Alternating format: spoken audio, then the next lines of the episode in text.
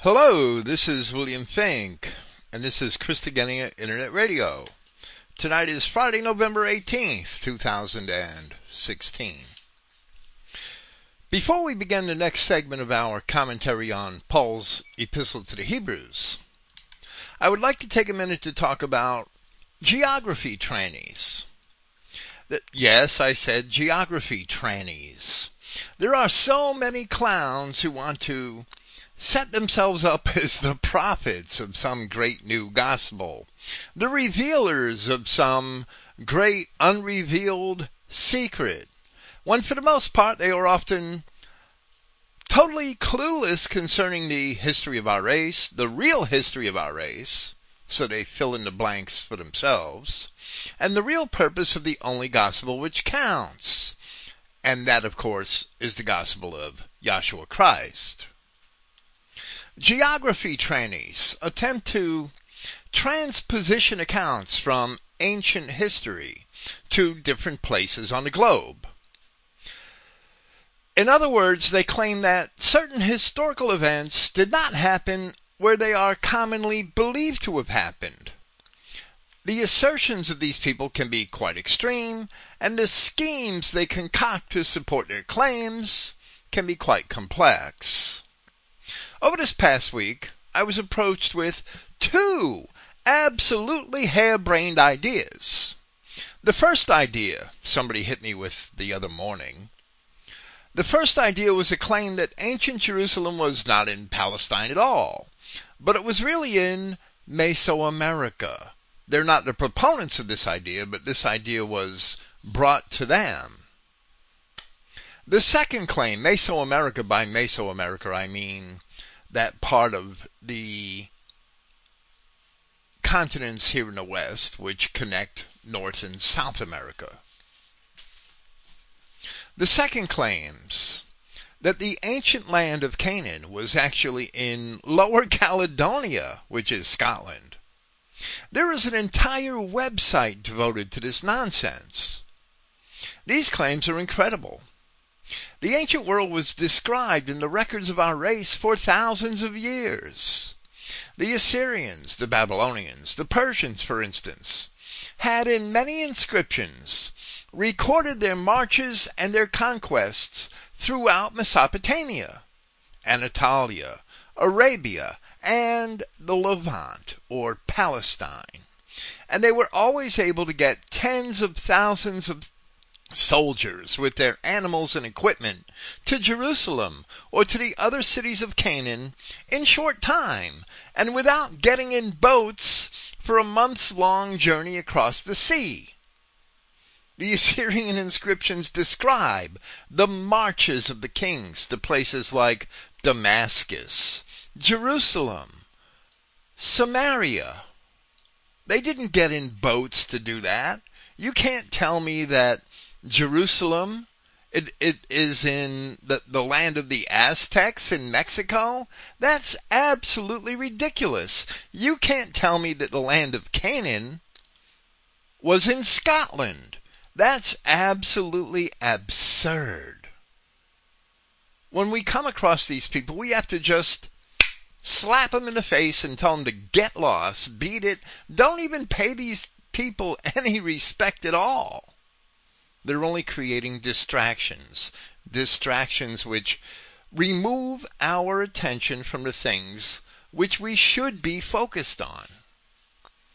The location of Jerusalem was known to the Greeks and Romans centuries before the time of Christ, and it has never moved.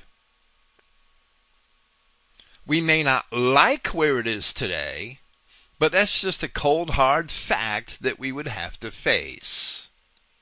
Once upon a time, back in two thousand seven, the Barnes Review printed an article which claimed that the events recorded in Homer's epics, namely the Iliad and the Odyssey, really took place in the lands surrounding the Baltic Ocean.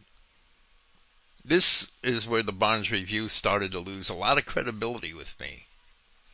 Of course, the Greeks themselves would never have believed such a thing.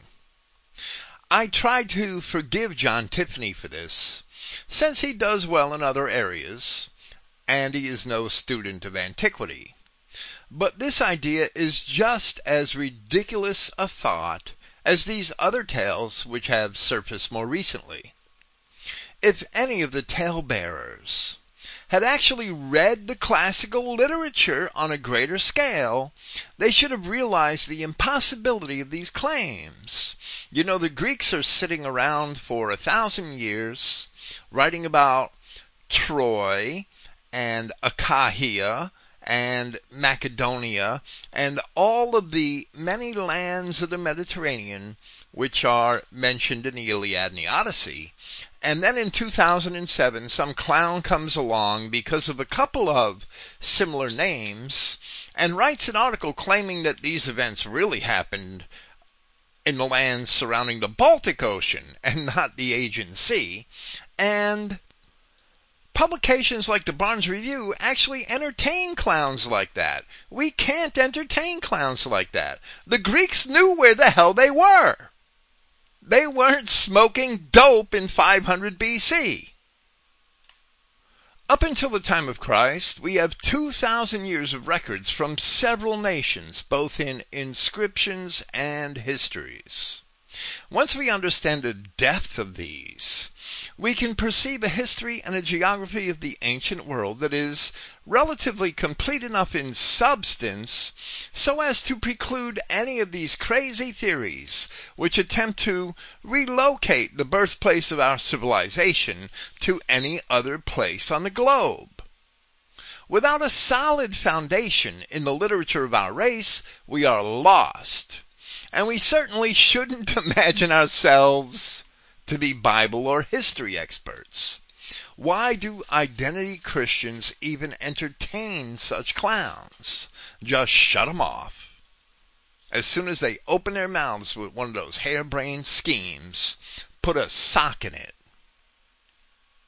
And with this we will commence with Paul's epistle to the Hebrews, part nine. I had um, two subtitles for this program. The first is probably the more important one, and, and that's Departure from Earthly Trappings. The second, because it, it's a great part of this program, probably a couple of pages, is Greek Cherubs and Hebrew Sphinxes. And I would say it that way purposely. I'm not making a mistake. It's not Hebrew cherubs and Greek sphinxes. The idea being that the Greek sphinx was indeed the same creature as the Hebrew cherub. In the earlier parts of this epistle to the Hebrews, Paul of Tarsus had spent considerable time proving to his readers from Scripture that there is an eternal priesthood which both precedes and transcends the Levitical priesthood, and that the beloved King David in the Psalms had prophesied of such a coming priest which is after the order of Melchizedek, and that this prophecy was fulfilled in the person of Yahshua Christ. Then in Hebrews chapter eight, Paul connected this prophecy, this prophesied priest, to the promise of a new covenant, which is found in Jeremiah chapter thirty-one, which Paul had cited at length. Presenting that last chapter of Hebrews, among the subjects which we had, dis- we had discussed, we hope to have substantiated three things, and then, in a rather long digression, a fourth. Firstly, that the writings of the Old Testament announce a new covenant in prophecies other than the one in Jeremiah chapter thirty-one, which Paul had quoted. So in that regard, we cited Hosea and Ezekiel as second and third witnesses to Jeremiah's prophecy. Tonight we will cite more. Secondly, that the Old Covenant was broken, first by the people and then by Yahweh God himself. And therefore, nobody can claim to still be under that covenant. In that regard, we cited Jeremiah, Ezekiel, Daniel, and Zechariah. And there is another witness in Scripture to the breaking of the Old Covenant and the promise of a new, and that is Isaiah, whom we did not cite last week. It's not that we had overlooked all these chapters in Isaiah. It's simply that we reserved it for this summation. In Isaiah chapter twenty-four, Yahweh pronounces judgment upon Israel for the breaking of the Old Covenant. And he says in part, "Behold, Yahweh maketh the earth empty, and maketh it waste, and turneth it upside down, and scattereth abroad the inhabitants thereof." And of course, the earth in that context refers to the land of Israel, and no more. Otherwise, how could they be scattered abroad? "And it shall be, as with the people, so with the priest, as with the servant, so with his master, as with the maid, so with her mistress, as with the buyer, so with the seller, as with the lender, so with the borrower, as with the taker of usury, so with the giver of usury to him. The land shall be utterly emptied and utterly spoiled, for Yahweh has spoken this word. The earth mourns and fades away. The world languishes and fades away. The haughty people of the earth, or land, do languish. The earth is also defiled under the inhabitants thereof, because they have transgressed the laws, changed the ordinance, broken the everlasting covenant." And that's another witness to Jeremiah eight eight, where the prophet Jeremiah had written, "And the word of Yahweh said, that you think you have the law of the Lord. The pen of the scribes is in vain," meaning that the scribes had somewhere changed the ordinance. This breaking of the covenant on the part of the people was mentioned again in Isaiah chapter thirty-three, and it was explained in Isaiah chapter twenty-eight that the people had made a covenant with death when they forsook Yahweh their God. Then from Isaiah chapter forty-two, we begin to see promises of a new covenant in messianic prophecies. The opening verses of that very chapter read in part, "Behold my servant whom I uphold, mine elect in whom my soul delights. I have put my spirit upon him. He shall bring forth judgment to the nations. He shall not cry, nor lift up, nor cause his voice to be heard in the street. A bruised reed." This was a citation of John the Baptist, I believe, in relation to Christ. I may be wrong. "A bruised reed shall he not break, and the smoking flax shall he not quench. He shall bring forth judgment unto truth. He shall not fail nor be discouraged, till he has set judgment in the earth, and the isle shall wait for his law. Thus saith Yahweh God, He that created the heavens and stretched them out, He that spread forth the earth, and that which comes out of it, He that gives breath unto the people upon it, and spirit to them that walk therein. I, Yahweh, have called thee in righteousness, and will hold thine hand, and will keep thee, and give thee for a covenant of the people, for a light of the nations, to open the blind eyes, to bring out the prisoners from the prison, and them that sit in darkness out of the prison house." And of course, in the Gospels, parts of that passage were cited several times in reference to Yahshua Christ. In his second epistle to the Corinthians, Paul of Tarsus quoted from Isaiah chapter forty-nine in reference to Christ, where it says, "Thus saith Yahweh, the Redeemer of Israel, and his Holy One, to him whom man despises, to him whom the nation abhors, to a servant of rulers. Kings shall see and arise. Princes also shall worship, because of Yahweh that is faithful, and the Holy One of Israel, and he shall choose thee. Thus saith Yahweh, in an acceptable time have I heard thee, and in the day of salvation have I helped thee, and I will preserve thee, and give thee for a covenant of the people, to establish the earth, to cause to inherit the desolate heritages, that thou mayest say to the prisoners, Go forth. To them that are in darkness, show yourselves," the prisoners being the children of Israel in captivity. Them that are in darkness being the children of Israel in captivity. Show yourselves, they shall feed in the ways, and their pastures shall be in all the high places, once they accept the gospel. In Isaiah chapter fifty-five, the word of Yahweh says to the children of Israel that I will make an everlasting covenant with you. And in Isaiah chapter sixty-one, I will make an everlasting covenant with them, speaking of the same children of Israel. Speaking of a future everlasting covenant, the old covenant must be set aside as having been neglected. Yahshua Christ is that new covenant, as we've seen here, as he is the Messiah who came before the rebuilt Jerusalem was destroyed, as it is prophesied by Daniel. So those who deny Christ also deny Daniel and Isaiah, as well as Jeremiah and the rest of the prophets. The destruction of Jerusalem in seventy A D, which Paul did not live to see, although he forewarned of it in his epistle to the Romans, is the absolute historic proof that Yahshua Christ is the Messiah of Daniel's prophecy, and therefore he must also be the Savior and Redeemer of Isaiah's prophecy.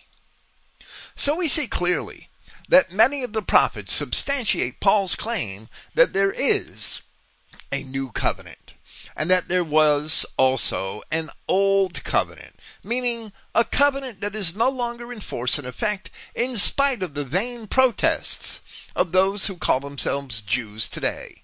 That old covenant was still in the process of being eliminated completely, an act which was not fulfilled until seventy A D, when Jerusalem was destroyed as prophesied by Daniel. So when Paul wrote this epistle in fifty-eight or fifty-nine A D, his words are accurate where he said in the final verse of Hebrews chapter eight, that in saying new, he has made the first old, and that which is growing old and aged is near vanishing. And it did when the temple vanished again in seventy A D.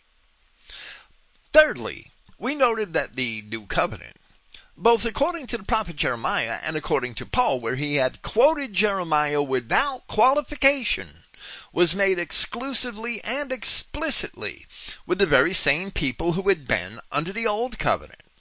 In fact, the several promises of a new covenant in Ezekiel are also intended exclusively for the same children of Israel, which is fully apparent in the context of those promises as they appear in Ezekiel chapters thirty-four, thirty-seven, and elsewhere. In Isaiah chapter sixty-one, after the promise by Yahweh that he will make an everlasting covenant with the children of Israel, he then says, and their seed shall be known among the nations, and their offspring among the people. All that shall see them shall acknowledge them, that they are the seed which Yahweh has blessed. The time for that acknowledgement is now, as only identity Christians had the key to this prophetic fulfillment. Furthermore, as we had also mentioned in a rather lengthy digression, as we see the descriptions of Israel being divorced in the prophet Hosea, we see accompanying promises that Israel would nevertheless be betrothed to Yahweh God forever. Later on, Judah, in Ezekiel chapter twenty-three, was told that she would suffer the same fate or drink from the same cup that Israel had suffered. Therefore, the fourth subject, which we hope to substantiate as fact, is that Judah was divorced from Yahweh as well as Israel. One of those same chapters in Isaiah where a new covenant is promised, Isaiah chapter forty-nine, uses similar language likening the collective children of Israel to be the bride of Yahweh her God.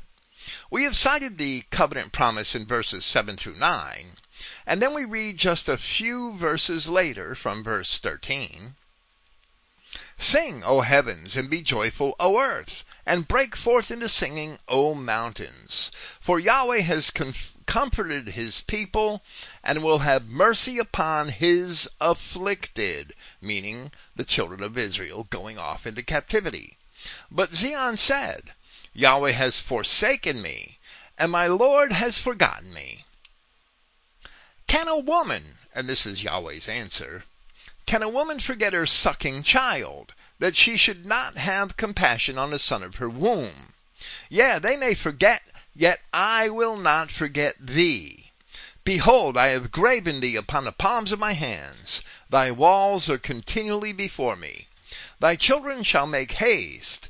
Thy destroyers, and they that made thee waste, shall go forth of thee, meaning that they will leave Israel alone at some point. Lift up thine eyes round about, and behold, all these gather themselves together and come to thee. As I live, saith Yahweh, thou shalt surely clothe thee with them all, as with an ornament, and bind them on thee, as a bride does. And in the captivity of Israel, they would have become many nations, and a great multitude of people, who would later be reconciled to Yahweh their God in Christ. Those are the nations of the ministry of Paul of Tarsus. Many centuries later, Yahshua Christ is described as a bridegroom, but he came only for the lost sheep of the house of Israel, which Ezekiel described as wandering the mountains in chapter thirty-four of his prophecy, and it was the task of Paul of Tarsus to wander after them, bringing them the gospel, as it is announced in Isaiah chapter fifty-two, where the word of Yahweh says, Therefore my people, meaning those children of Israel, shall know my name. Therefore they shall know in that day that I am he that does speak. Behold, it is I. How beautiful upon the mountains are the feet of him that bringeth good tidings. Good tidings is the meaning of the word gospel. Good news, that publisheth peace, that bringeth good tidings of good, that publisheth salvation. That's the purpose of the gospel, to publish salvation to the same children of Israel. That saith unto Zion, Thy God reigneth. Every tribe and nation to whom Paul had brought the gospel of Christ had descended from the ancient Old Testament Israelites, and he himself provides proof of that throughout his epistles. So wherever Paul referred to all men, while writing to any particular nation, he is not referring to any men outside of these covenant arrangements which Yahweh had made with Israel.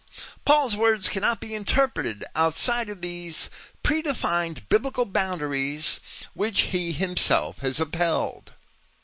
So while it was not a topic directly related to Paul's words in Hebrews chapter eight, we nevertheless also hope to have established the fact that the ancient people of Judah, as well as the people of Israel, were both divorced from Yahweh their God. The Old Covenant was represented in Scripture as a marriage covenant between Yahweh and Israel, and when it was broken, the bonds were broken between all parties. As we cited Hosea, as well as in certain New Testament passages, the new covenant is also representative of a bond of marriage between Yahweh and Israel, as Christ is called a bridegroom in the Gospels and the Epistles.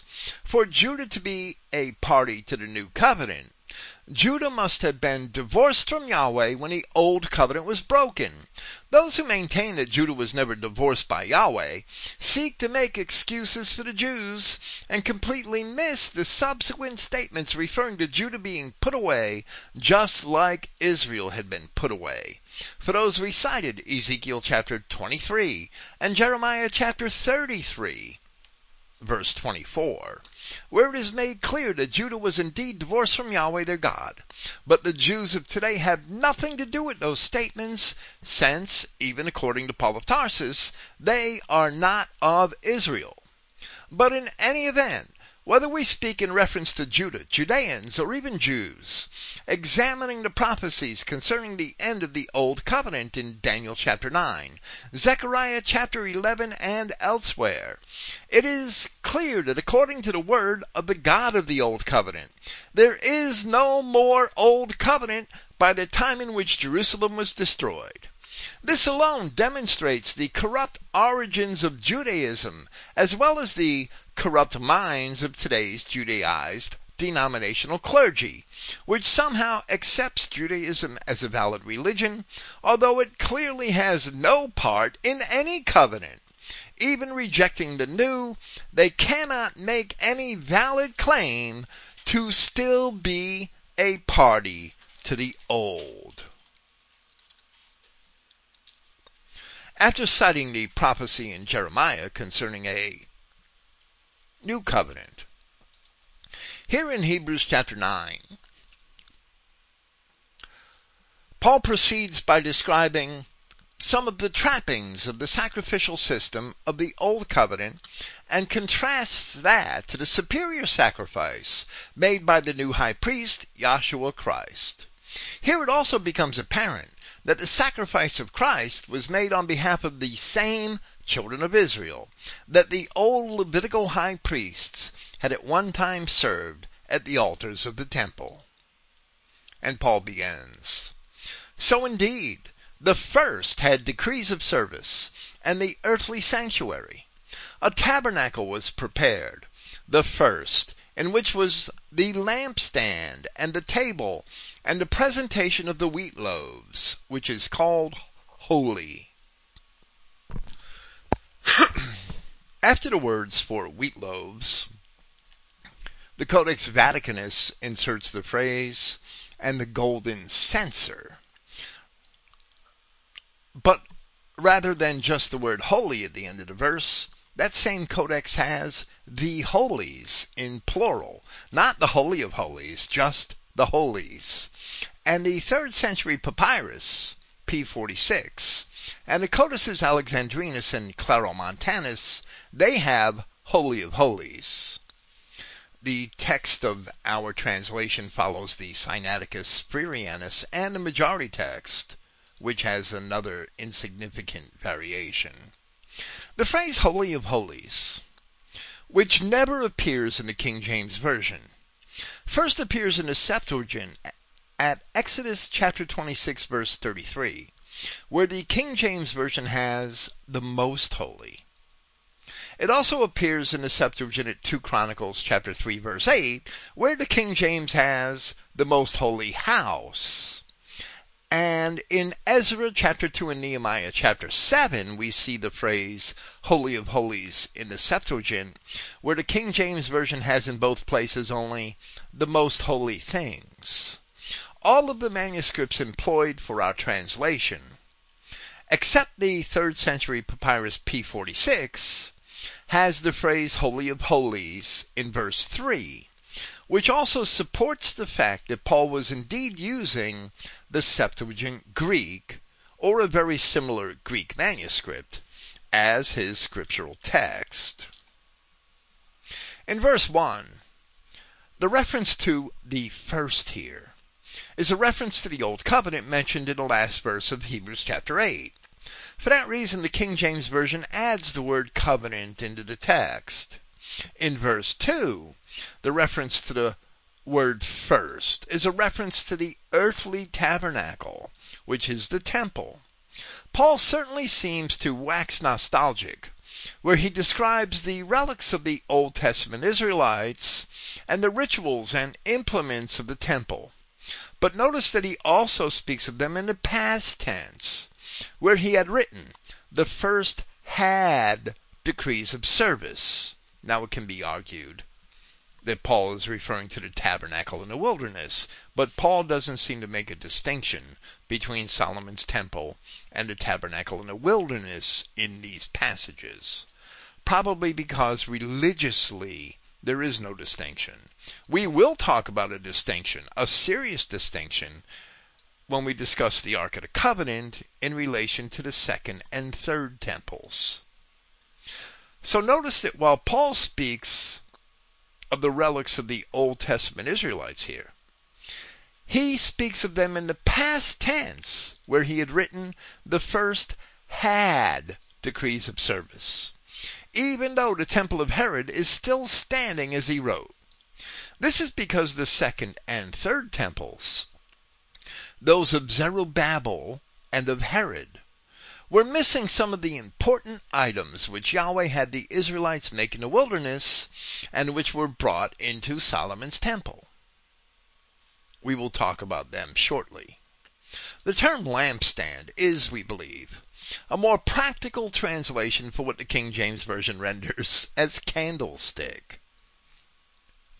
The phrase, the presentation of the wheat loaves, is a very literal translation of the Greek words, heprothesis, which is the presentation, it's singular, and ton arton, which is of the wheat loaves, and it's plural.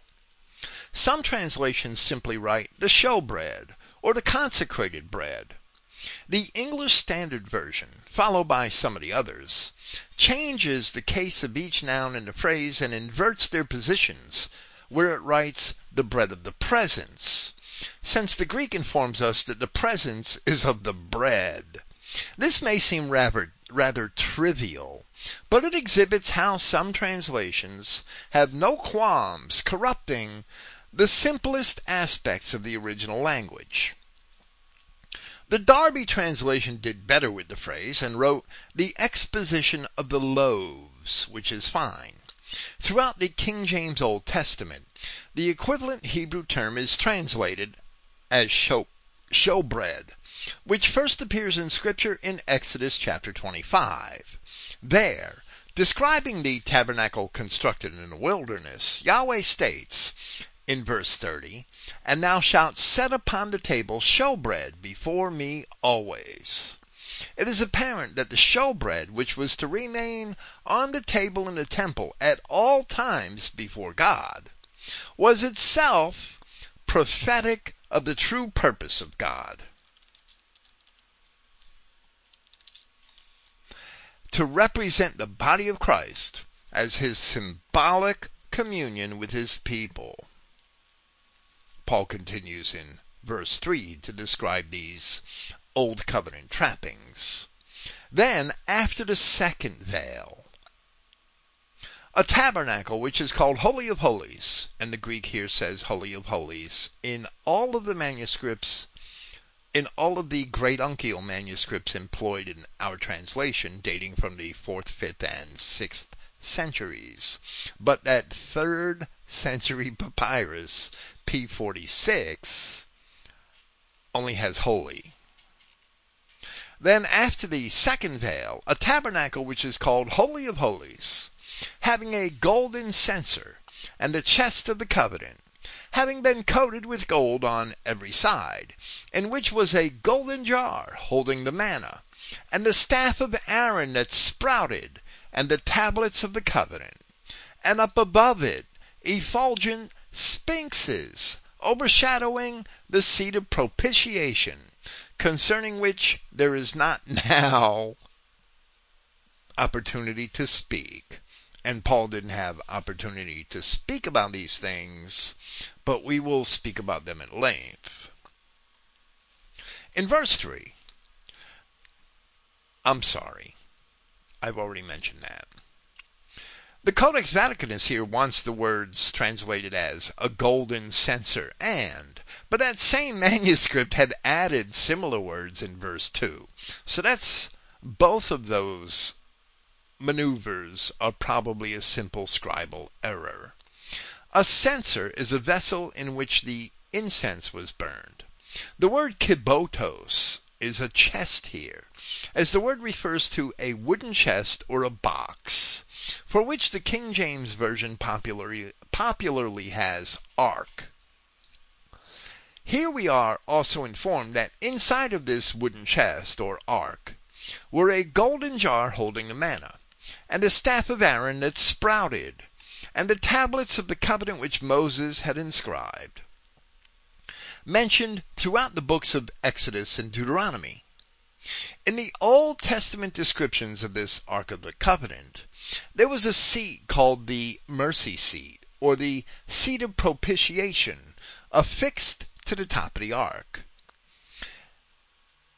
In First Kings chapter eight, we learn that the tablets of Moses were indeed within the Ark of God. But there is no indication that it held any other objects. As it says, there was nothing in the ark save the two tablets of stone, which Moses put there at Horeb, when the Lord made a covenant with the children of Israel when they came out of the land of Egypt. Now, that does not mean that these other items were not originally placed into the Ark of the Covenant. They were just missing, and perhaps that's why it's noted. They were just missing by the time we get to First Kings chapter eight, many years later. However, and, and, and that is substantiated, and, in, in, and there's an indication that Paul is correct here. In Numbers chapter seventeen, verse ten, where we read, "And Yahweh said unto Moses, Bring Aaron's rod again before the testimony," meaning the Ark of the Covenant and the tablets inside, which were considered the testimony. Those tablets inside the Ark of the Covenant were the testimony, because they recorded what the children of Israel had agreed to at Sinai. They were the testimony. When propitiations were made atop the ark at the mercy seat, they were made because the children of Israel had violated that testimony kept inside the ark. These things are not often considered by Christians on a day-to-day basis. And Yahweh said unto Moses, "Bring Aaron's rod again before the testimony, to be kept for a token against the rebels, and thou shalt quite take away their murmurings from me, that they die not." So Aaron's rod was very possibly kept in the ark with the testimony. But the Ark of the Covenant was not extant at Paul's time. Nobody knew where it was, and the accounts of the destruction of Jerusalem and the first temple, which are found in the canonical, canonical scriptures, in our Bibles in other words, do not inform us of its fate. After the revival in Jerusalem at the time of the good King Josiah, the ark is not mentioned again in scripture, except for a passage in Jeremiah chapter three, which says, "Turn, O backsliding children, saith Yahweh, for I am married unto you, and I will take you, one of a city and two of a family, and I will bring you to Zion, and I will give you pastors according to mine heart, which shall feed you with knowledge and understanding. And it shall come to pass, when you be multiplied and increased in the land." The children of Israel were to grow into many nations in their captivity, in their dispersions. "In those days, saith Yahweh, they shall say no more, the ark of the covenant of Yahweh. Neither shall it come to mind, neither shall they remember it, neither shall they visit it, neither shall that be done any more." When Israel and Judah were divorced from their God, there was no longer any propitiation to be made for their sin. There is a passage in the second book of Maccabees, which is of interest, where it says in chapter two, and I will quote, and it's lengthy, seven verses. It says in two Maccabees chapter two, that it is also found in the records that Jeremy, or Jeremiah, as he was called in the Septuagint, that Jeremy the prophet commanded them that were carried away to take of the fire, as it has been signified, and how that the prophet, having given them the law, charged them not to forget the commandments of Yahweh, and that they should not err in their minds when they see images of silver and gold with their ornaments, and with other such speeches he exhorted them, that the law should not depart from their hearts. It was also contained in that same writing that the prophet, being warned of God, commanded the tabernacle and the ark to go with him as he went forth into the mountain, where Moses climbed up and saw the heritage of God the mountain which Moses died on. And when Jeremy came thither, he found a hollow cave, wherein he laid the tabernacle and the ark, and the altar of incense, and so stopped the door, meaning he plugged it up. And some of those that followed him came to mark the way, but they could not find it, which when Jeremy perceived, he blamed them, saying, As for that place, it shall be unknown until the time that God gathers his people together again and receives them unto mercy. This book, known as Two Maccabees, or I'm sorry, Second Maccabees. I'm not a seminary student and really don't care. This book, known as Two Maccabees, was an abridgment made in the second century B C from a more lengthy and now lost history by Jason of Cyrene, which was written perhaps a few decades earlier. Whether or not we accept the account of the fate of the ark, which is found in Two Maccabees, it is certainly a reliable witness in reference to the circumstances of its own time. It was probably written by one twenty-five B C. Knowing that the book dates to such an early time, there is no reason to deny the testimony which it bears in this aspect, that the Ark of the Covenant was not found in the Second Temple. They could have never written this if the Ark was sitting in the temple. That would be kind of dumb.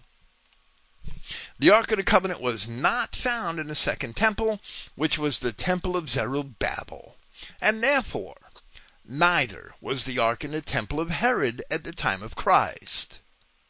It is important to understand the implications of the missing Ark. If there is no Ark, then there is no mercy seat, and there is also no testimony of the law, which the children of Israel had agreed to keep at Sinai. Therefore, according to the law itself, if there is no ark, there is no propitiation for sin, and all of the sacrifices and rituals of the entire Second Temple period and Third Temple period, counting Herod's temple up to seventy A D, were of no effect, none whatsoever. They couldn't have been of any effect because there was no mercy seat and there was no testimony. So what the hell were they being made for? For show. They were only being made for show. And here where Paul speaks of the sacrifices made for sin, he is speaking of the past tense of the time of Solomon's temple, and not of his own time, as we have seen. Now we have yet another digression. There is an extant tale that the Ark of the Covenant exists. Of the covenant exists in Ethiopia, and it's kept by monkeys. But that is certainly not true. In the Persian period, men of Judah were commissioned as mercenaries to a station at Elephantine, an island in the Nile River at the southern border of Egypt, who were to guard against invaders from the south. The Elephantine papyri reveal that these men had obtained permission to build a replica of the temple in Jerusalem.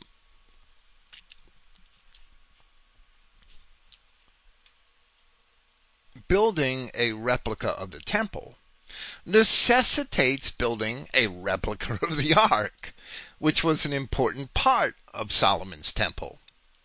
While the temple did not persist, if, if, that's a big if, if the Ethiopians really do have an ark, it is certainly this replica ark which they must possess. It is also probable that the so-called Falasha Jews are a vestige of these people who evidently committed fornication and mingled their seed with the seed of beasts to produce the modern Ethiopians, who at one time were actually white people. Returning our attention to Hebrews chapter nine, verse three.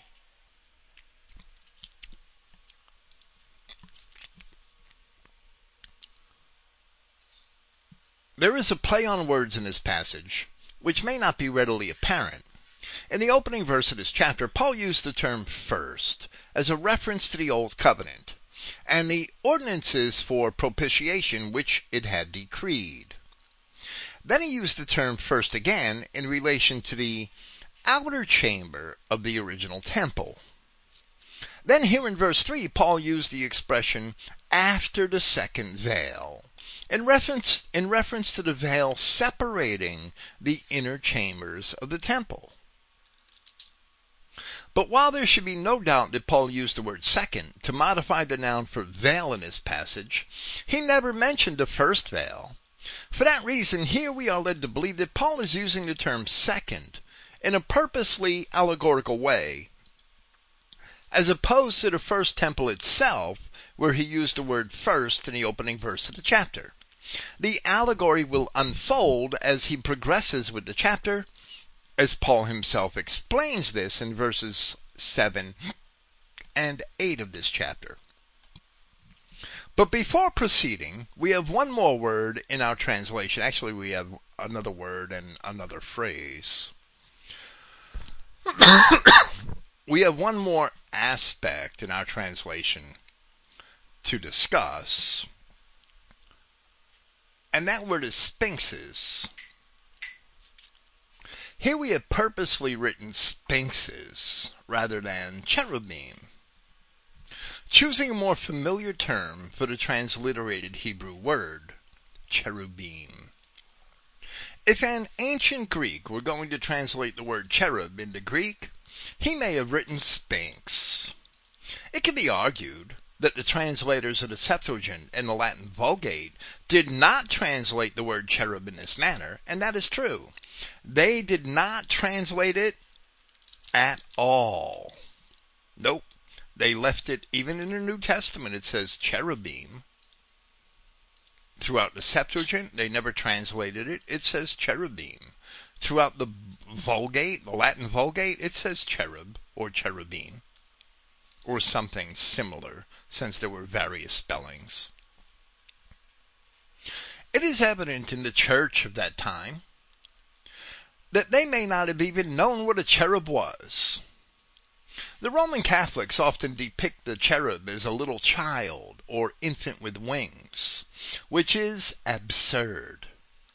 The first century Judean priest and historian Flavius Josephus did not even know what a cherub looked like, as he admitted in Antiquities of the Judeans in Book eight, in the description of the Ark of the Covenant.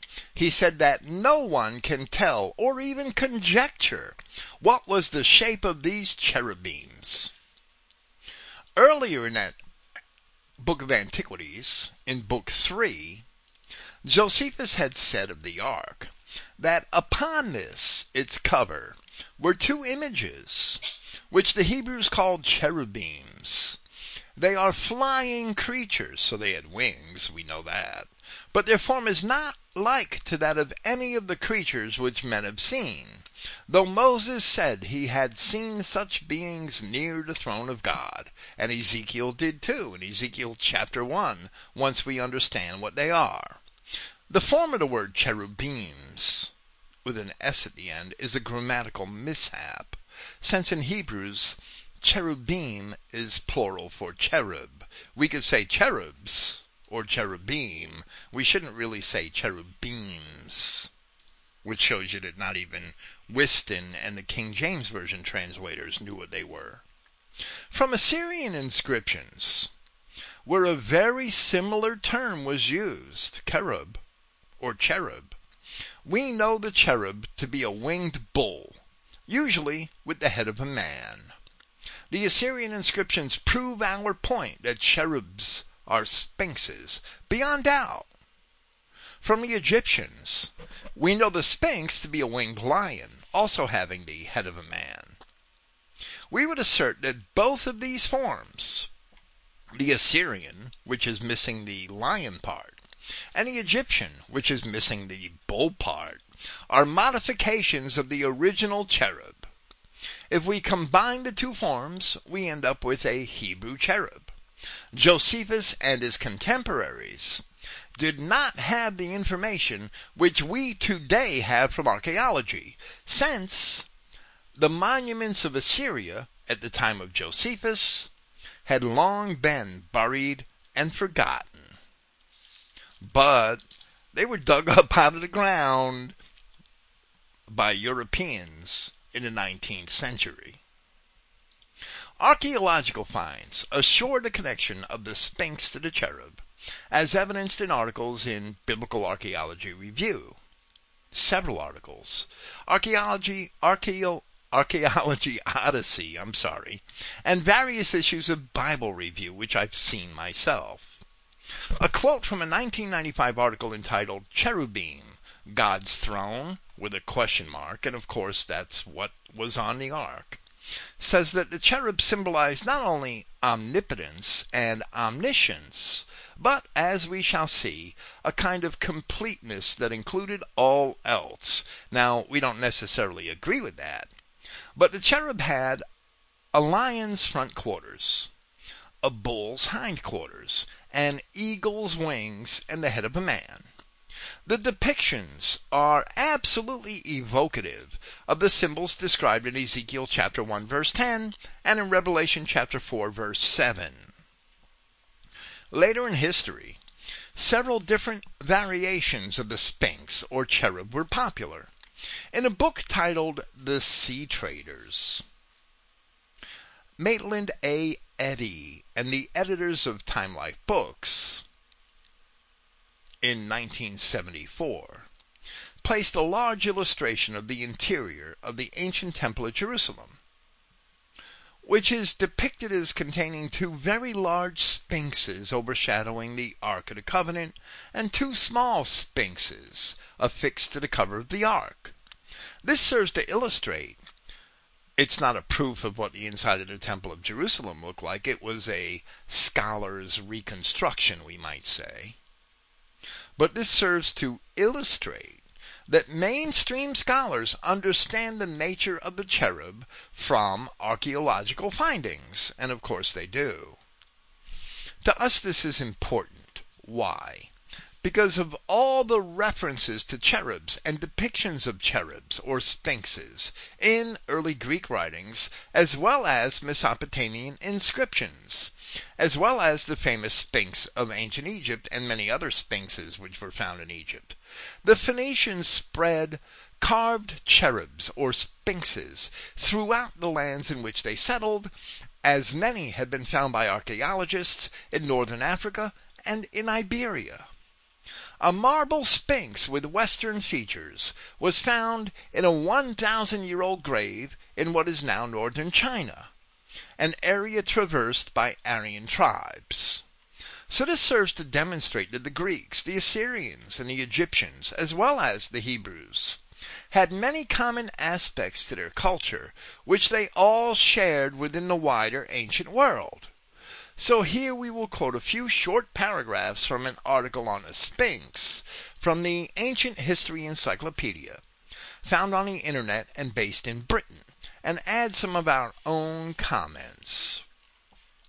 And quoting the article, and this is four short paragraphs, I believe. A sphinx is a mythical creature with the body of a lion, most often with a human head, and sometimes with wings. The creature was an Egyptian invention, and we would say that this is only assumed by the historians, and had a male head, human or animal. However, in ancient Greek culture, the creature had a head of a woman.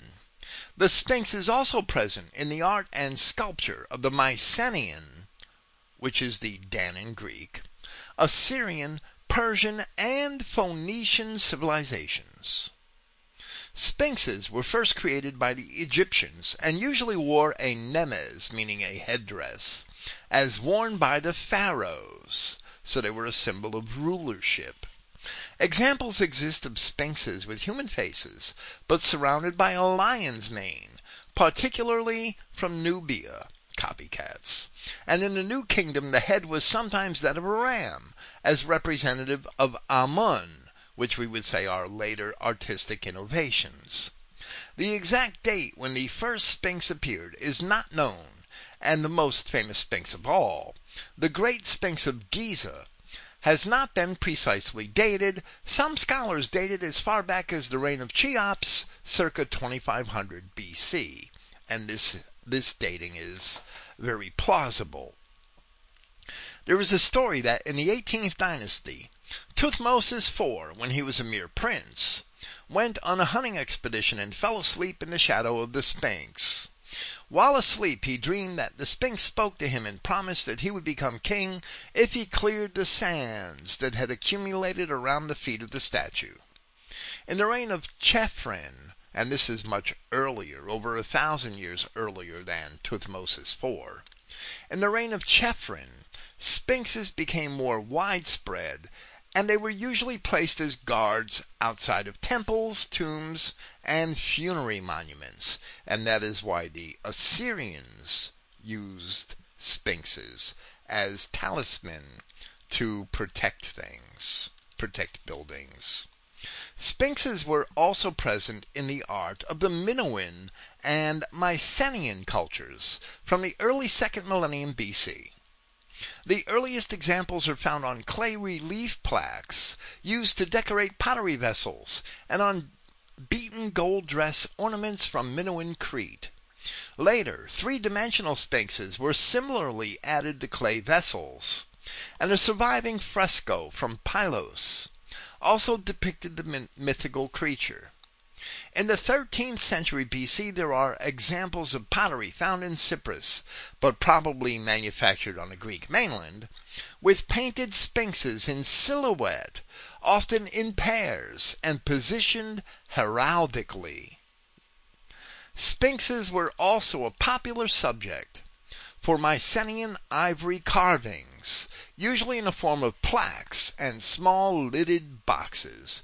Now, sphinxes positioned heraldically, meaning that they were symbols of royalty, or they were family crests. The Mycenaeans were the Danae who had come to Greece from Egypt, probably not long before fifteen hundred B C. And our article continues. The Sphinx was also commonly represented in both Assyrian and Persian art, usually with wings and a male human head. Large sculpted sphinxes in the shape of winged bulls often stood in pairs outside palaces and guarded against evil forces. In Assyrian inscriptions, these creatures were called cherubs. They weren't called sphinxes. Sphinx is a Greek word. In Assyrian inscriptions, these creatures were called cherubs. So we know what a cherub is because of the similarity and the fact that it was found, called by that name, in Assyrian inscriptions. Such an example is the large sphinx presently in the British Museum, which once stood outside the palace of Ashurnasir Pal the second at Nimrud, circa eight sixty-five B C. Persian architecture often incorporated sphinxes in low relief in walls and gates. Examples from Susa, sixth century B C, and Persepolis, dating to the fourth century B C, depict male-headed sphinxes wearing divine horned headdresses. While our translation of this epistle to the Hebrews was first made in two thousand one, in two thousand ten, when we could, we wrote the following short paragraph at Christogenia, and we said that a cherub is basically a sphinx, or more exactly, a sphinx is a variation on a cherub. While the sphinx is a watered-down version, the cherub was a sphinx-like creature with the head of a man, the wings of an eagle, the forebody of a lion, and the rear body of a bull. These are the same four symbols described as being a part of the throne of Yahweh in both the Revelation and in the opening chapters of Ezekiel. They are also the same four symbols of the standards of the leading tribes situated around the tabernacle in the wilderness. The eagle for Dan, the lion for Judah, the bull for Ephraim, and the man for the standard of Reuben.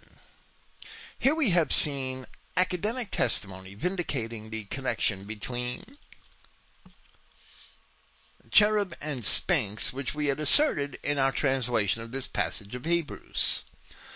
We have also seen that such sphinxes or cherubs were a prominent aspect of early Aryan art, literature, and religious belief in many early white nations.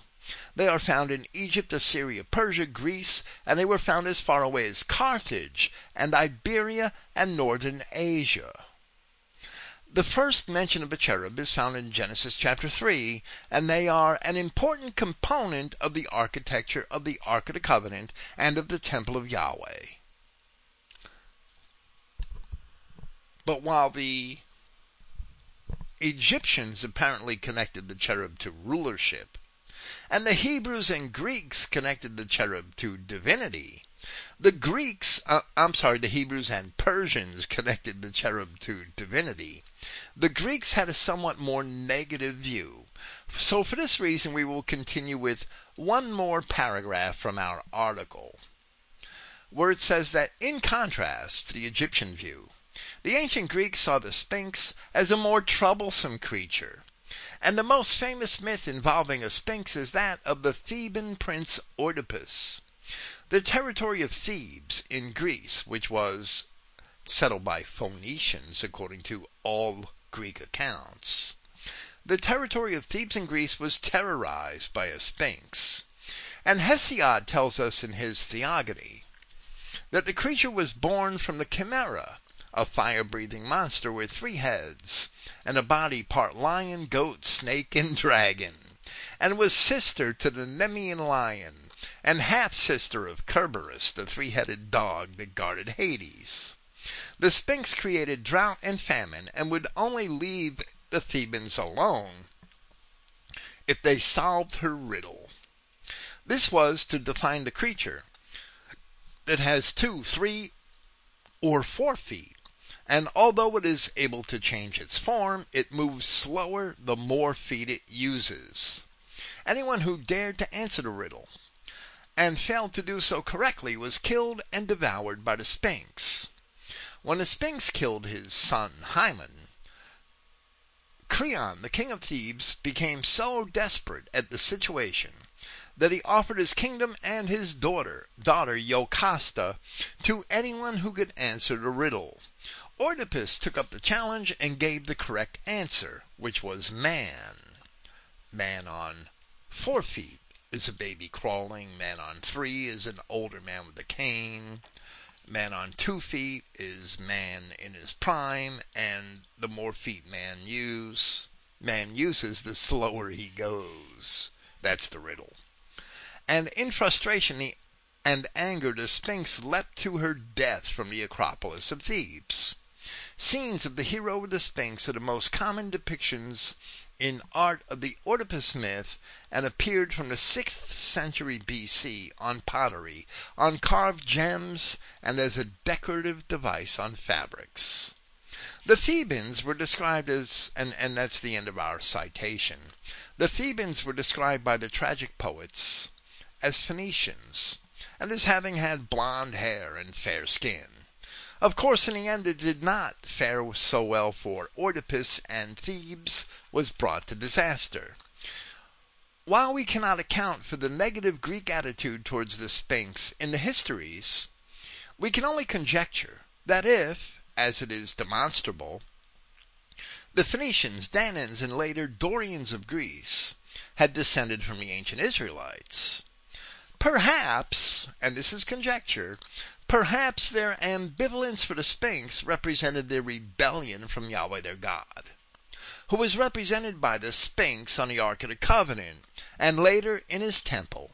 And if the ambivalence was only held originally among the Athenians, to whom much of the literature belongs, perhaps that is because they were the outsiders of the competing Ionian tribes. But in either case, that is only conjecture. We read in the instructions given to Moses in Exodus chapter twenty-five, "And thou shalt make two cherubims of gold, of beaten work shalt thou make them, in the two ends of the mercy seat." Here we translate it as seat of propitiation, a phrase which in most versions is mercy seat. The same word, hilasterion, appears in a different context in Romans chapter three, for which the King James Version correctly has propitiation. The word hilasnes is a means of appeasing or propitiating, which in the case of the children of Israel is the propitiation for sin. This is an aspect of the mercy of God upon Israel, which is not always properly conveyed in the modern perceptions of the word mercy. Mercy, granted by God, is a remission of punishment for sin when the propitiation which God requires is made on behalf of the sinner. And with that, we will commence with Hebrews chapter nine with verse six. Now these things, having been prepared, the priests are sent into the first tabernacle continually, fulfilling the services. But into the second, once in a year, only the high priest, not without blood, which he offers for himself, and the faults of ignorance, or the sins of ignorance of the people. The tabernacle in the wilderness, as well as the temple built by Solomon, had an outer chamber and an inner chamber. The inner chamber is the holy sanctuary in Leviticus chapter sixteen, and it is called the Holy of Holies here in verse three and in several passages in the Septuagint. While the priests entered into the outer chamber quite often, the inner chamber was only to be entered into once a year, according to the instructions given first in Exodus and again later in Leviticus. Here we shall read from chapter sixteen of Leviticus, where it speaks in reference to the high priest and the Day of Atonement, and it says, "And this shall be a statute forever under you, that in the seventh month, on the tenth day of the month, ye shall afflict your souls," meaning have a fast and do without luxuries, "and do no work at all, whether it be one of your own country or a stranger that sojourns among you. For on that day shall the priest make an atonement for you, to cleanse you, that ye may be clean from all your sins before Yahweh. It shall be a Sabbath of rest unto you, and you shall afflict your souls by a statute forever. And the priest whom he shall anoint, and whom he shall consecrate to minister in the priest's office in his father's stead, shall make the atonement, and shall put on the linen clothes, even the holy garments. And he shall make an atonement for the holy sanctuary, and he shall make an atonement for the tabernacle of the congregation, and for the altar, and he shall make an atonement for the priests, and for all the people of the congregation. And this shall be an everlasting statute unto you, to make an atonement for the children of Israel for all their sins once in a year, as he did, and he did as Yahweh commanded Moses, and Moses did as Yahweh commanded Moses." The language of the King James is sometimes pretty difficult. The complete picture of the procedures of the law is rarely given in most of the chapters of the law, but they may frequently be correlated with other chapters where they're given in order to be better understood. So references to the same sacrificial ritual were given earlier in Exodus chapter thirty. And it says there of the Ark of the Covenant, where Aaron was also commanded to build an altar for the burning of incense. "And thou shalt put it before the veil that is by the Ark of the Testimony, before the mercy seat that is over the testimony, where I will meet with thee." The seat of propitiation sat upon the Ark holding the testimony, or tablets of the covenant. And it represented the seat of Yahweh, where he accepted the sacrifices made on behalf of the sins of Israel, and granted mercy in return for those sacrifices. For that, the sacrifice made by Yahshua Christ was an eternal replacement, and since the Levitical high priest made propitiation only for the children of Israel, so then it is with Yahshua Christ. But throughout that whole Second Temple period, while those priests were making sacrifices, there was no ark, and there was no mercy seat, and there was no presence of Yahweh on a mercy seat. So there was no propitiation for sin until Christ, and anyone who Christ did not come for, and anyone who has not accepted Christ has no propitiation for sin. Continuing in reference to the inner chamber, which was only entered into once a year, Paul then says in verse eight, "This signifying the Holy Spirit, that not yet has a way of the saints been made manifest, the first tabernacle still having a standing," which, and Paul's referring back to Solomon's temple, which is a parable for the present time, at which both gifts and sacrifices are altered, not being able conscientiously to bring he who is serving to perfection, except in foods and drinks and various cleansing, ordinances of the flesh being imposed until the time of restoration. Other words have been translated as restoration in different contexts. Here the word does not refer to the kingdom or to the status of the Adamic man, but rather it is from the Greek word diorthosis, a word which is only found here in the New Testament and which is literally a making straight. Where we have the word parable, the King James Version has figure, but the Greek word is parabole, which is usually transliterated as parable in the King James Version.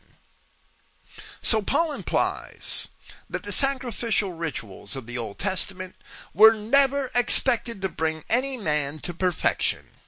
Neither could they bring man to perfection for as long as the temple stood, because they were fleshly. And as Paul wrote in reference to God in Romans chapter three, that by the deeds of the law there shall no flesh be justified in his sight. And likewise with this did David agree. In the one hundred forty-third Psalm, where he wrote, speaking to Yahweh God, that in thy sight shall no man living be justified. Rather, the gifts and the sacrifices were a parable for the present time, which is when Christ had to die in order to relieve the children of Israel of the penalty of death which they faced for their sins. The sacrifices were imposed until the time when Israel would be offered the opportunity of a making straight, so that they would know the way to their God. In a different context, Paul had told the Galatians that the law was our schoolmaster to bring us unto Christ, that we might be justified by faith. They also being of the, the seed of Abraham and of the descendants of ancient Israel. As a side note, we see that the food laws are still in effect, where Paul said that except in food and drinks and various cleansings, ordinances of the flesh being imposed until the time of restoration.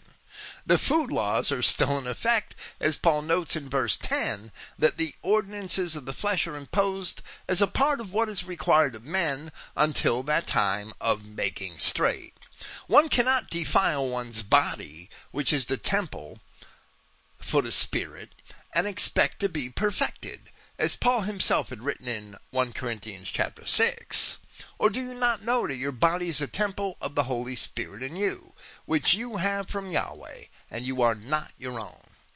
So according to Paul here, the inner sanctum, or Holy of Holies, of the first temple, was a parable which signified the greater reconciliation of the spiritual aspect of the Adamic man with Yahweh his God. But the parable, being fleshly, by itself could not bring any man to achieve perfection. This also serves to demonstrate the failure of any reliance on the works of man to achieve perfection. The works or rituals of the law were never meant to have any efficacy except as a symbolic means of seeking the mercy of God for sin. But as Paul shall state later in his epistle, they themselves could not remove sin. Next he goes on to explain what these rituals were symbolic of, and he says, "But Christ, coming to be high priest of the coming good things, through the greater and more perfect tabernacle, not made by hand, that is, not of this creation, nor by the blood of goats and calves, but by his own blood, entered once for all into the holy places, procuring eternal redemption. Yahshua Christ dying and being resurrected, and passing into heaven while he was yet alive, had fulfilled the law and paved the way for man to have reconciliation with God, which in the apostasy of the entire race is something that could have only been accomplished by God himself.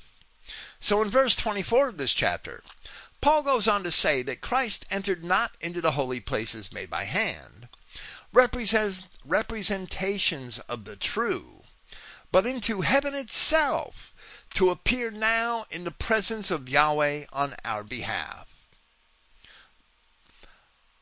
The Spirit of Yahweh, as well as the Adamic Spirit, are not of this creation, and therefore, being of God, the people who bear it may transcend this creation. Thus it is written, in the wisdom of Solomon, that God created man to be immortal, and made him to be an image of his own eternity. So the Apostle John wrote in chapter five of his first epistle, that we know that whosoever is born of God sinneth not, as he explained in an earlier chapter, because they alone have an intercessor in Christ. But he that is begotten of God keeps himself, and that wicked one touches him not, and he doesn't keep himself by his own hand. And we know that we are of God, and the whole world lieth in wickedness. Those who are from beneath, the adversaries of Christ, are from below, and they therefore cannot transcend this creation. The inner sanctum of the temple, and the sacrifices which were made there, served as a parable, because it represented the union of man in the form of the high priest, with that God who appeared in the inner sanctum. This union was a type for Yahshua Christ, the ultimate union of God and man, because he was God incarnate as man. That the tablets of the testimony were in the ark was symbolic of the basis by which man could have the mercy of God, as Christ himself had also said, that if you love me, keep my commandments. The law and the old covenants were Yahweh's means of ensuring his word and the preservation of a nation and a race in the midst of a sinful world. By these means he kept his word to Abraham until the people had gone off into sin. And through Christ he now keeps the promises to Abraham in spite of their sins. The promise in Christ transcends the law and the old covenant, of which the entire objective was to produce a Messiah and pave the way by which Yahweh would keep the promises to Abraham. Consider this, that the old covenant trappings, the rituals and sacrifices, the temple and the priesthood, were only a parable for what was to come, according to Paul of Tarsus himself, as he wrote in the opening verse of Hebrews chapter ten. For the law, having a shadow of the coming good, and not itself the image of the matters, each year with the same sacrifices which they offer in perpetuity, is never able to perfect those coming forth.